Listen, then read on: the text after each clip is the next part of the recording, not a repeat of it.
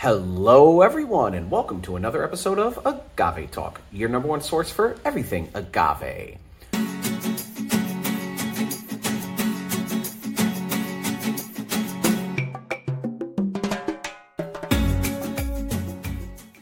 Appreciate you being here with us today. Today we are checking out Altos Tequila. Yes, Altos, but if you notice, it's actually Olmeca Altos. You could kind of see it embossed there, right there. Uh, I say this because if you do follow us, you saw our last video, you know we now moved to Lima, Peru. Um, and the agave selection is really few and far in between, unfortunately.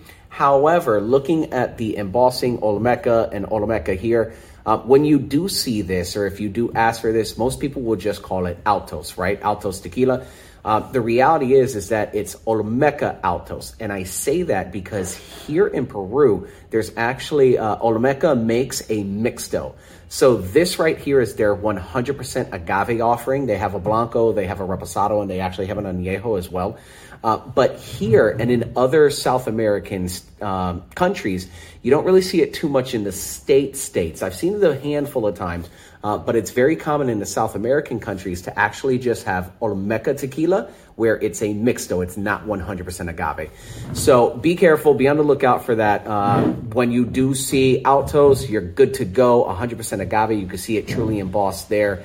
Uh, really cool bottle. I've always loved this bottle just because of all, like, I'm super tactile and all the embossments in here, like all the indents across the entire bottle. Uh, just kind of cool. Really enjoy that.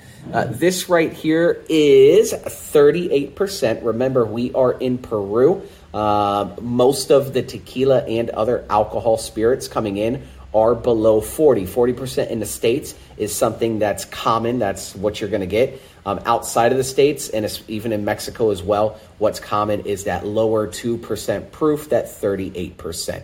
Uh, so this is actually coming out of the Los Altos region, the highlands in Mexico. All right, this is our, you know, coming from Peru, just uh, the import stuff like this. Uh, this is coming out of NOM 1111, all right, using those Highland agaves. Uh, looking at the neck right here again, Olmeca Altos, Altos meaning high, highlands, right? And uh, copper pot still tequila, great stuff.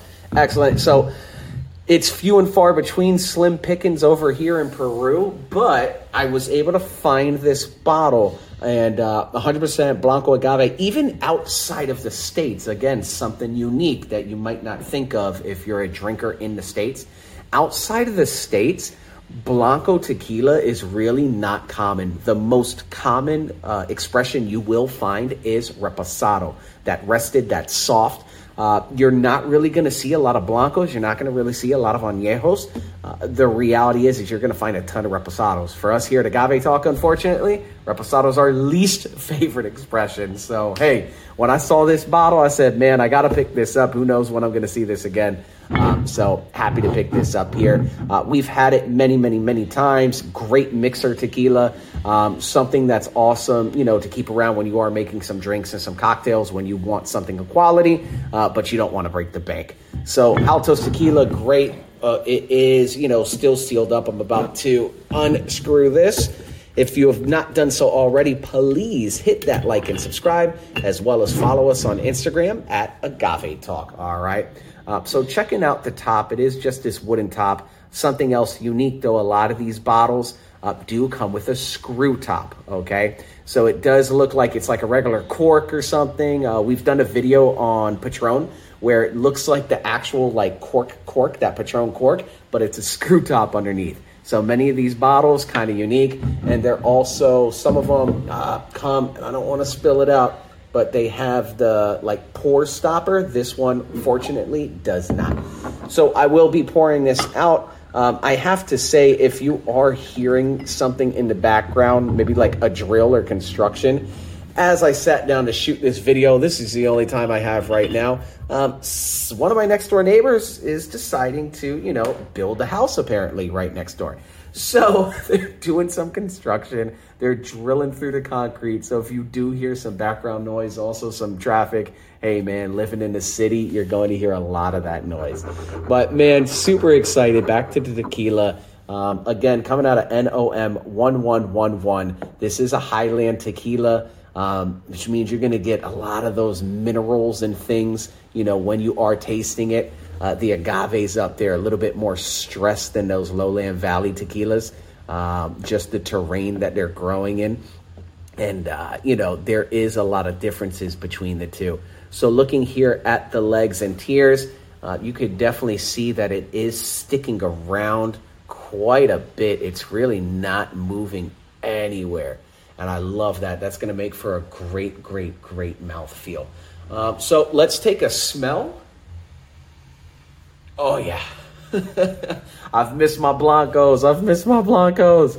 Yes, you're definitely getting a lot of cooked agave on this. A lot of agave right on the nose.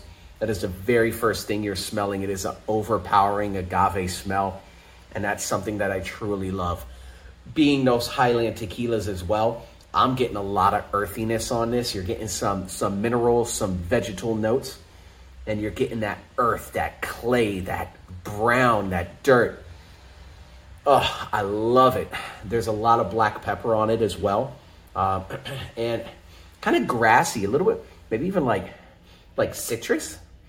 It's kind of like a balance between grass. Like if you took a if you took like orange juice or like a lime and squeezed it on top of grass, that's the easiest way I can really make that smell. It's like a balance between citrus and grass. That is interesting.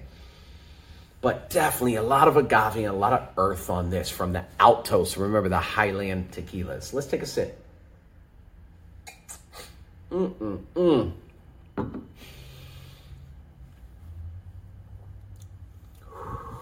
Oh, yeah. I've missed my Blancos. Again, if anybody wants to travel to Lima, Peru, please send us a message on Instagram at Agave Talk. Let us know. Bring us some bottles, please, please, please. We'll show you around. We'll take you around, all right?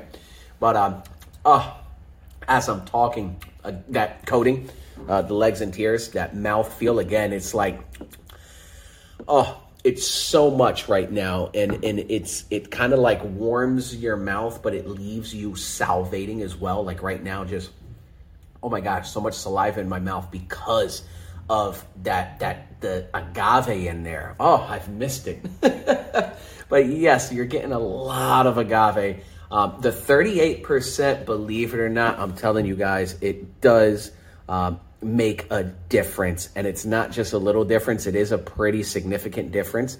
Uh, when you are at that 48%, and I've had Altos at 40%, sorry, 40%, I've had Altos at 40, uh, you are going to get a lot more of that black pepper, kind of that spiciness kind of taste, right? But this 38% makes it a little more suave. It makes it a little bit more relaxed, per se.